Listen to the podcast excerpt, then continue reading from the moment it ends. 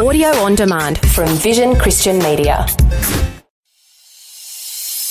Welcome to On The Rock, God's unchanging word for changing times, with Dr. Camille Majdeli, Director of Teach All Nations Melbourne, Australia. Dr. Camille lived and studied in the Middle East, served as the principal of a leading Bible college, and now travels the world teaching God's word.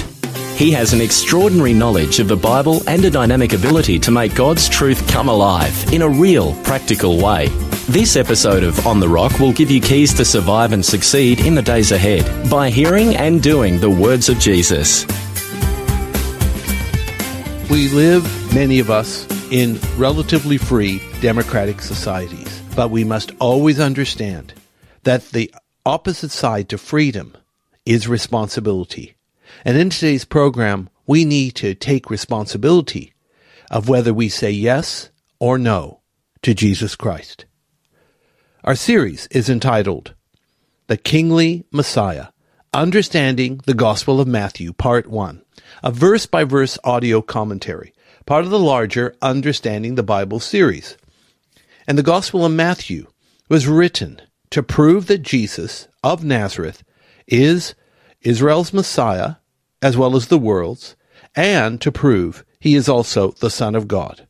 And one of Matthew's methods is to show how the life and work of Jesus fulfills Bible prophecy that was uttered hundreds of years before his coming to this planet. This particular lesson is called Consequences of Rejecting Christ, found in Matthew chapter 12, verses 38 to 50. We're going to see that there are some grievous consequences for saying no, but some glorious consequences for saying yes. And this is the last lesson for chapter 12.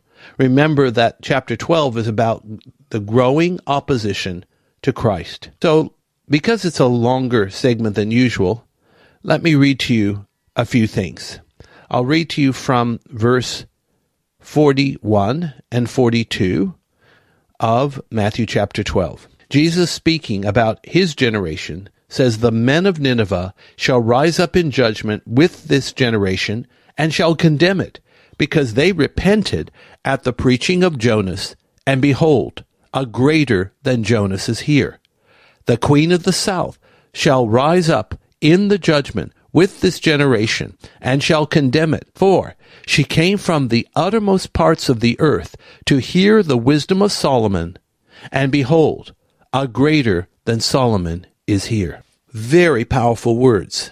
And what is Jesus saying? He's actually doing something incredible. He's speaking, first of all, to the scribes and the Pharisees, who were the establishment elite of the Jewish people during Jesus' day. And he's comparing them to basically Gentile forces.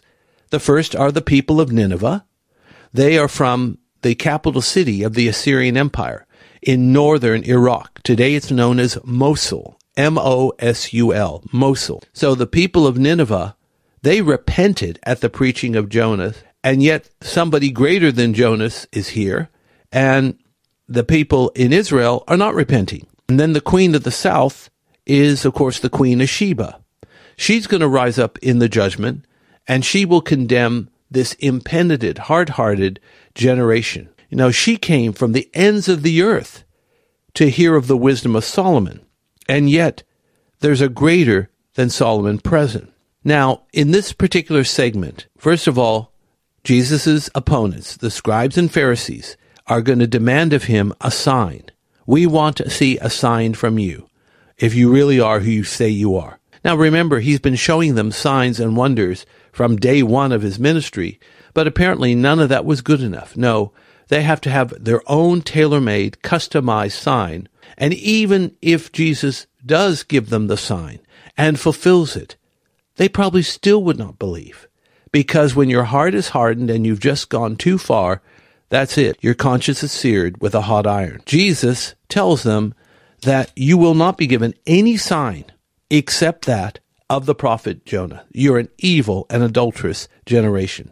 So you get to have Jonas. And Jonah, or Jonas, spent 3 days and 3 nights in the belly of the big fish, and the Son of Man will do the same.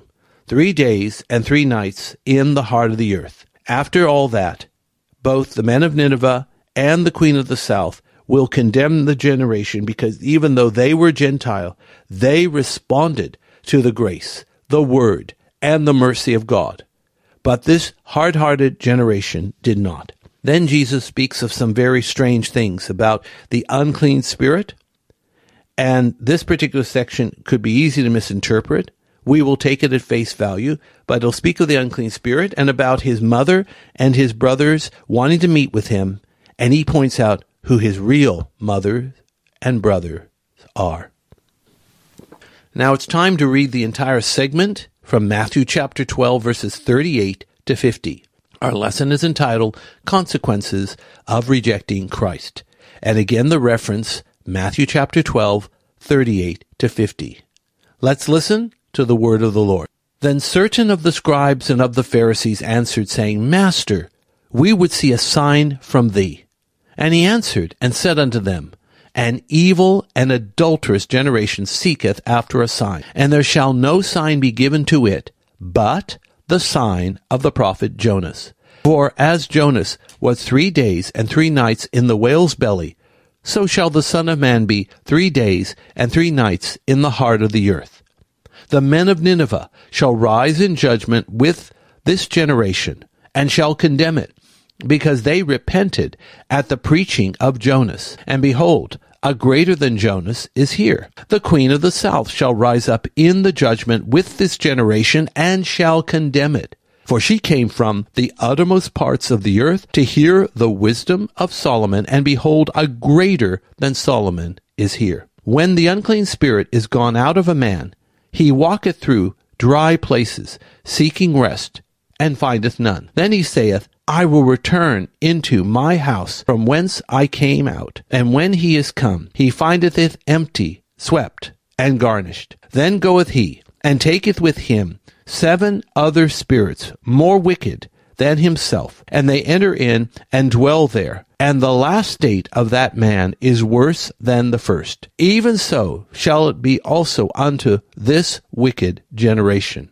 While he yet talked to the people, behold, his mother and his brother stood without, desiring to speak with him. Then one said unto him, Behold, thy mother and thy brethren stand without, desiring to speak with thee. But he answered and said unto him that told him, Who is my mother, and who are my brethren? And he stretched forth his hand toward his disciples, and said, Behold, my mother and my brethren. For whosoever shall do the will of my Father which is in heaven, the same is my brother and sister and mother. Our reading is from Matthew chapter 12, verses 38 to 50. Our lesson is entitled, Consequences of Rejecting Christ. And let me tell you, it's the most foolish thing we can do. If you don't hear anything else today, please hear that. Let's go to the beginning. We want to learn God's word. We want to apply it to our lives. We want to build ourselves on the rock, so that we will withstand the storms that are coming and still be totally intact, full of God's love, joy, and peace. Matthew 12:38, seeking a sign. Whatever we hear in this lesson, remember that what was taught earlier of Messiah validating his claim through inspired words and supernatural work. Yet his opponents rejected him and accused him at every turn. They finally stooped to the lowest of the low, ascribing to the devil the supernatural power of the Holy Spirit, saying that Jesus cast out devils through Beelzebub. This is blasphemy of the Holy Spirit, of which there is no forgiveness. Keep this in mind as soon as you hear the following dialogue and discourse. The Pharisees and scribes are asking Jesus another trick question. Master, we want a sign from thee. Superficially, it appears like a fair question, until you consider the anointed, authoritative discourses that Christ delivers, as well as the works of supernatural power, healing the sick, casting out devils, raising the dead. How many more signs do they need before they be convinced? When you are blind and hard-hearted, it could be 1,000,000 signs and you still wouldn't be moved. Even as Father Abraham told the rich man in the story of the rich man and Lazarus, what happened to them after death. And the rich man said, Send Lazarus to my brothers, because if they hear the words of Lazarus, who is risen from the dead, they will repent. Abraham says they have Moses and the prophets, and besides, if they're not convinced by Moses and the prophets, they will not be persuaded, even though someone rose from the dead.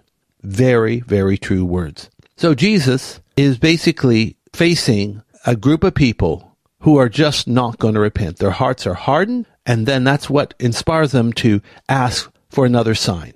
And even if it was given to them, or many, they still wouldn't remain unchanged. So he does offer them one sign in Matthew 12:39. He ascribes this generation that seeks a sign as evil and adulterous. And no sign will be given to this generation except one, the sign of the prophet Jonah. Verse 40, just as Jonah was 3 days and 3 nights in the belly of the whale, or of the big fish, so Jesus will be 3 days and 3 nights in the heart of the earth. That's how long he will be in the grave, the shortest length of time for any dead person in history. And then, of course, he talks about the men of Nineveh and the queen of the south. These are heathen people we're talking about from Nineveh. And yet these heathen people dwelling in the most grotesque of darkness. And remember, they come from the Assyrian Empire. Very violent, vicious, warlike, merciless. Yet these people from the most heinous of empires, they humbled themselves in sackcloth and ashes and repented at the preaching of Jonah.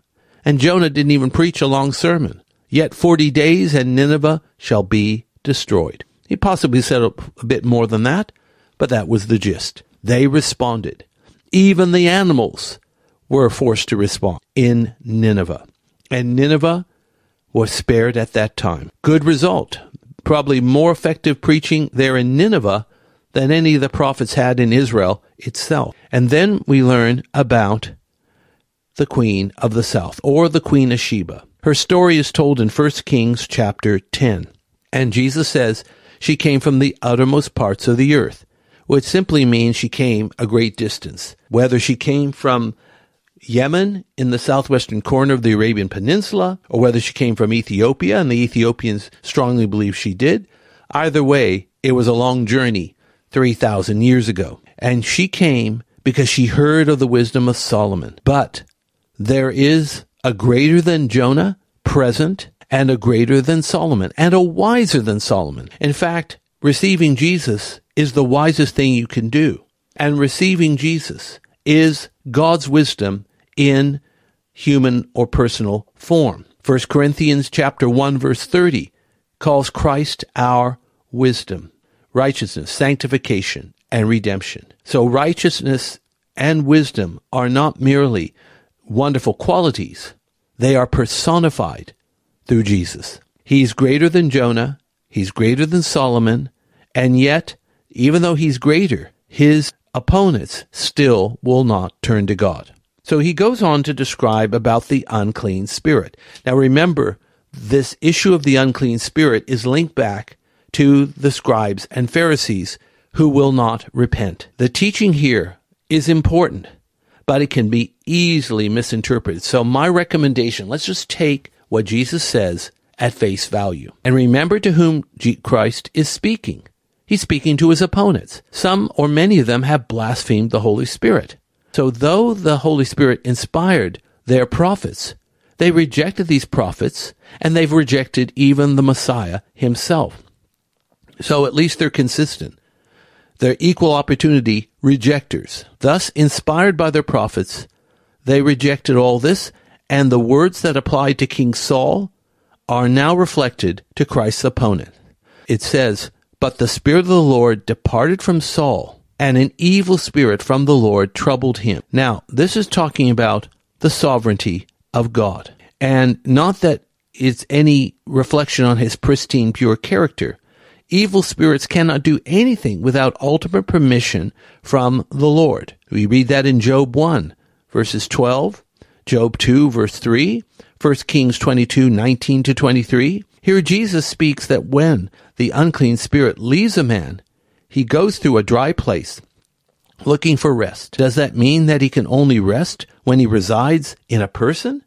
Very possibly.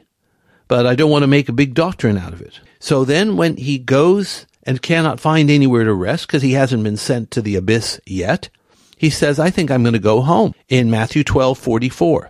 So he finds his original home in the heart of the person. It's empty, but it's still swept and garnished. Isn't that how the Pharisees were?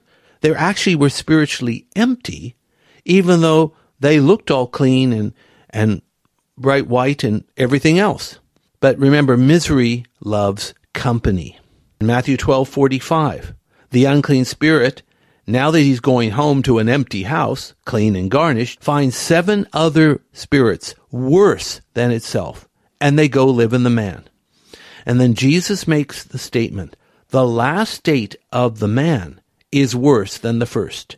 Then with precision, the Lord says, this is what will happen to this wicked generation. Let's do a scorecard. They rejected the Word of God. They rejected the Son of God. They blasphemed the Spirit of God. So they will be sitting ducks for the demonic, which inspires hatred, murder, theft, and destruction. Just remember John 10, verse 10. The devil comes to steal, to kill, and to destroy. Matthew 12:46, mother is calling. While Jesus spoke to the people, his mother Mary and his brethren came to the meeting and wanted to speak with him. We do not know what Mary wanted, but Jesus, being wise and knowledgeable, was in no hurry to interrupt the meeting to have a private family conversation. Some have said that Jesus' brethren were actually his first cousins, implying that he was the only offspring of Mary. But really, there's no evidence for that whatsoever. Verse 47, there's a public announcement. Since Jesus did not come running to speak to his family, someone came to let him know and said, your mother and your brothers are outside wanting to speak with you. I think by that point, the whole world knew of that situation. So Jesus responds with a rhetorical question in Matthew 12:48. Rather than respond to them immediately, he asks the question, who is my mother? Who are my brothers? The natural answer was obvious, but Jesus was hinting at a greater spiritual dimension. Pointing to his disciples in Matthew 12:49, Jesus now says that these disciples are his own. Behold, my mother and my brethren, speaking of his followers, because those who follow Jesus are family to him. And then finally in verse 50 of Matthew 12, whoever, whether they be male or female, Jew or Gentile, slave or free, that does the will of my Father in heaven is my brother, sister, and mother. So our lesson is called Consequences of Rejecting Christ. And our lesson for life is those who do the will of God are not just members of Christ's church, but also of his family. Remember to visit us at our Facebook page, Teach All Nations Education, and thank you for liking our page. Go to our homepage to subscribe to the free monthly Issachar Teaching e-letter, helping you to become future-ready with articles from the Bible, victorious Christian living, and current events in the light of God's Word. Let's pray. Father, we thank you for the Gospel of Matthew, and even though the words are heavy duty, they are still words of life, they are words of conviction, they are words of light, they are words even of love, because you are love. And so, Lord, help us to receive your word in full, and by your Holy Spirit quicken and guide us how to apply your word to our life, so that we're no longer on the sand, but on the rock. In Jesus' name, amen. Today's On The Rock was brought to you by Teach All Nations. If you would like more information about this ministry, to download podcasts, view our online store, attend special events, sign up for our teaching newsletter, make a donation to support this ministry, or to invite Dr. Camille to speak, log on to www.tan.org.au or write to us at Post Office Box 493, Mount Waverley 31449. Thanks for taking time to listen to this audio on demand from Vision Christian Media. To find out more about us, go to vision.org.au.